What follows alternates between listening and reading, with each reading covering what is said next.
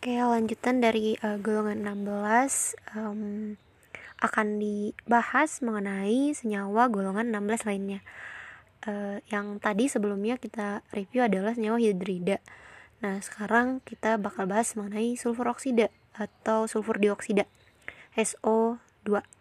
SO2 ini merupakan senyawa yang beracun dan toksik dan bisa korosif kalau kena air. Jadi makanya ketika mengenai tubuh kita dan terkena tubuh kita itu bisa berbahaya karena tubuh kita itu 80% air, sehingga dia mudah bereaksi. Sulfur oksida, dia sifatnya suka air karena dia membentuk kesetimbangan dengan air, membentuk asam sulfit. Nah, ketika mengalami deprotonasi, asam sulfit bisa menjadi asam bisulfit. Kalau misalnya deprotonasi kedua terjadi, jadinya ion sulfit. Nah, sifatnya tidak beracun, sifatnya beracun, tidak berwarna dan asam.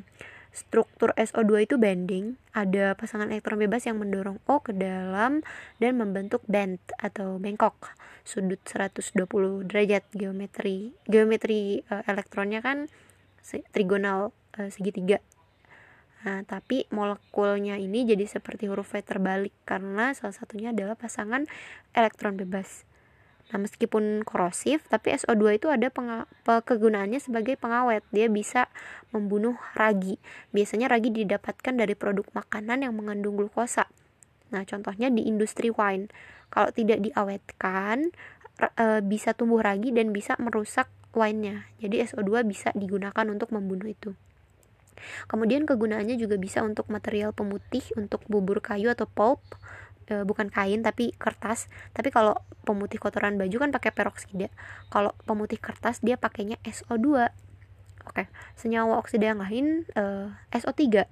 Nah, SO3 berasal dari reaksi oksidasi SO2 dengan katalisis reaksi oksidatif menghasilkan SO3. Nah, SO3 sama kayak SO2 juga bersifat suka air dan ini bahaya banget karena kalau dengan air dia dapat hasilnya H2SO4, dan H2SO4 ini ketika dia kena di sel, dia tuh suka dia bisa jadi agen dehidrator yang sangat kuat. Dia mengambil air, dia menyerapnya itu dan mengeluarkan panas, jadi reaksinya eksotermik. Nah, apalagi kalau SO3 dalam keadaan gas ya, H2SO4-nya aja udah bahaya banget, apalagi SO3-nya. Karena reaksinya ketika mengikat air juga merupakan reaksi yang eksoterm. Jadi bahayanya itu karena dua, karena dia dehidrator dan karena dia eksoterm. SO3 itu memiliki kecenderungan menghasilkan trimer. Jadi ada 3 monomer tergabung. SO3 dari SO3 menjadi S3O9 yang relatif lebih stabil karena ikatan double bond SO nggak terlalu kuat. Ketika dia bertemu sesamanya, dia akan membentuk ikatan jembatan yang lebih menstabilkan dibandingkan keadaan SO3.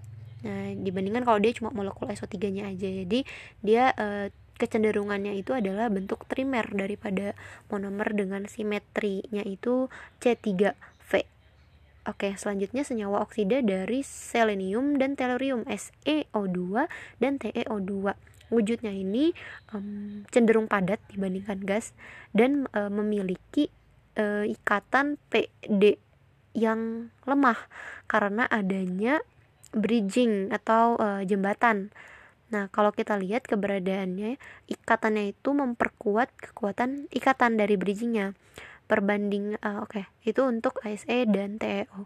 Nah, kemudian untuk O dan O, S dan S.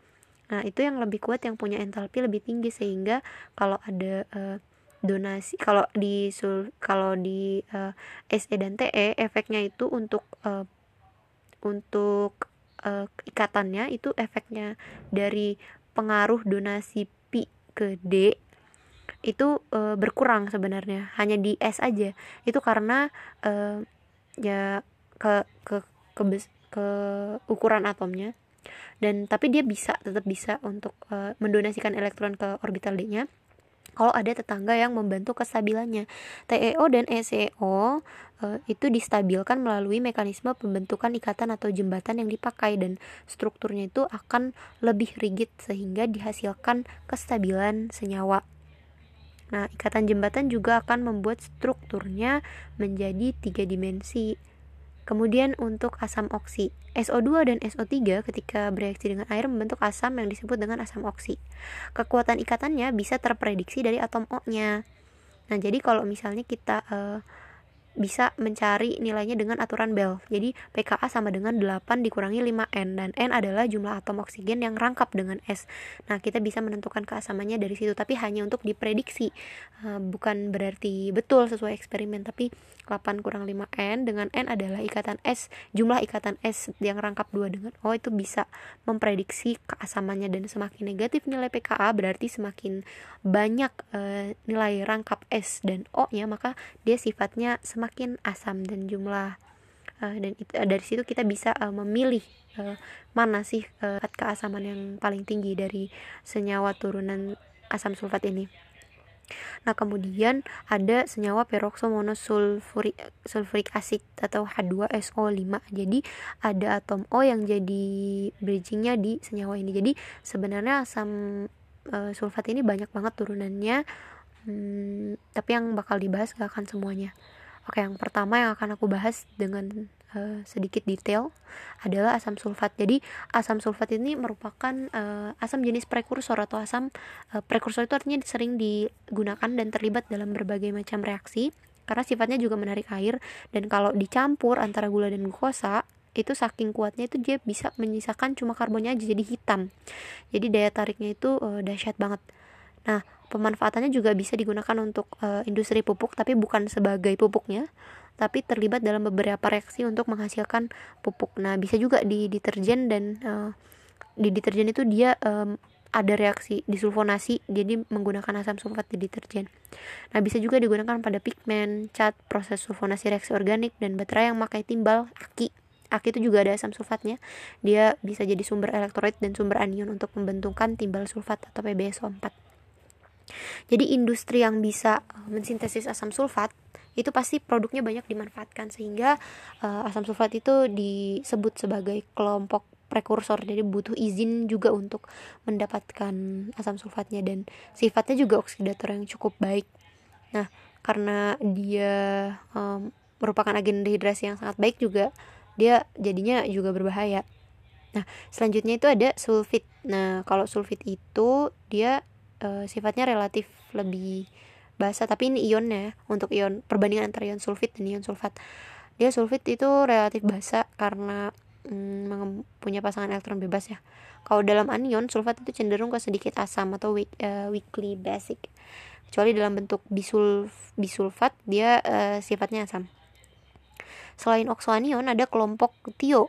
Nah, kalau tadi oksoanion, sekarang TeO. TeO artinya dia memiliki ikatan sulfida. Jadi jembatannya adalah sulfida atau TeO. Jadi S dan S. Nah, itu ada banyak jenisnya ya. Ada asam tiosulfat, asam ditionit, asam disulfit, asam ditionat, dan beberapa bentuk oksoanion yang bentuknya tuh beda-beda. Dan bisa lebih panjang lagi polimernya. Bisa sampai 20S yang dapat terpolimerisasi membentuk oksoanion jenis TeO. Senyawa golongan 16 lainnya ketika membentuk dengan halogen, itu kan kalau tadi ada oksoanion, ada senyawa TeO dari sulfat. Nah, sekarang yang paling terkenal juga adalah halidanya. Sulfur itu bisa membentuk halida, membentuk dengan fluor dia membentuk SF6 dan SF4. Kalau SF4 itu cenderung basa karena adanya pasangan elektron bebas. Nah, kalau SF6 itu dibandingkan SF6, SF4 itu lebih basa. Nah, geometri SF6 itu oktahedral, dan senyawa lainnya itu selain SF6 untuk senyawa halida dari sulfur adalah S2F2. Jadi biloxnya itu +1 untuk S. Ada juga S2Cl2. Dia ini membentuk TeO dan reaksinya itu sangat reaktif dengan air. Kalau SF4 itu wujudnya gas, SeF4 selenium fluor itu fluoride itu liquid, TeF4 itu solid. Jadi makin ke bawah dia wujudnya makin padat ya. Dan makin berat massa molar, maka perubahan wujudnya akan langsung kelihatan dari gas ke liquidnya. Nah, senyawa yang lain ada sulfur nitrida. Nah, tadi ada oksanion, TeO, kemudian halida. Nah, sekarang nitrida. Nah, senyawa sulfur nitrida ini contohnya ada S4N4. Ini sifatnya kaku, dan sifatnya itu kalau kaku biasanya eksplosif. Dan karena eksplosif, jadi dia itu mudah meledak. Dia butuh meregang supaya dia nggak jadi eksplosif lagi. Nah itu sama juga kayak senyawa lain yang disebut kuban. Jadi senyawa karbon yang dia sangat kaku banget, disentil sedikit langsung pecah, dan itu juga sama senyawa sulfurnitrida. Nah jadi dia peledak itu disebut dengan senyawa energetik. Ini contoh sulfurnitrida itu ada S4N4, S2N2. S2N2 itu lebih kaku lagi dan menyebabkan sifatnya juga jadi lebih eksplosif. Nah, untuk selanjutnya ada kita bisa melihat kestabilan dari senyawa-senyawa sulfur ini juga dari diagram Pourbaix, POURBAIX. Jadi dia ini mendatangkan potensial redox N0 atau delta G. Jadi kita bisa tahu dari grafiknya, delta G-nya bisa tahu. Kemudian dari pH itu kita bisa dapatkan mana sih kondisi yang paling stabil gitu. H2S itu stabil di kondisi ketika pH di bawah 7. Tapi kalau ion sulfida-nya itu stabil di pH yang sangat basa. Dibandingkan kalau dari atas ke bawah, asam sulfat itu lebih stabil dibandingkan asam sulfida karena potensial redoksnya makin positif dan dia stabil di bawah pH 2. Kalau di bawah pH 2 itu lebih stabil dalam bentuk sulfatnya. Jadi kalau diulang dari unsur golongan 16, jari-jari kovalennya makin besar dari atas ke bawah, jari-jari ionnya juga makin besar ya, dan energi ionisasinya dari atas ke bawah cenderung mengecil. Kemudian melting pointnya naik berbasis massa molar, jadi makin gede senyawanya makin tinggi melting pointnya, kecuali pada kasus H hidrogen. Kemudian boiling point juga sama, kecuali di kasus TE dan PO.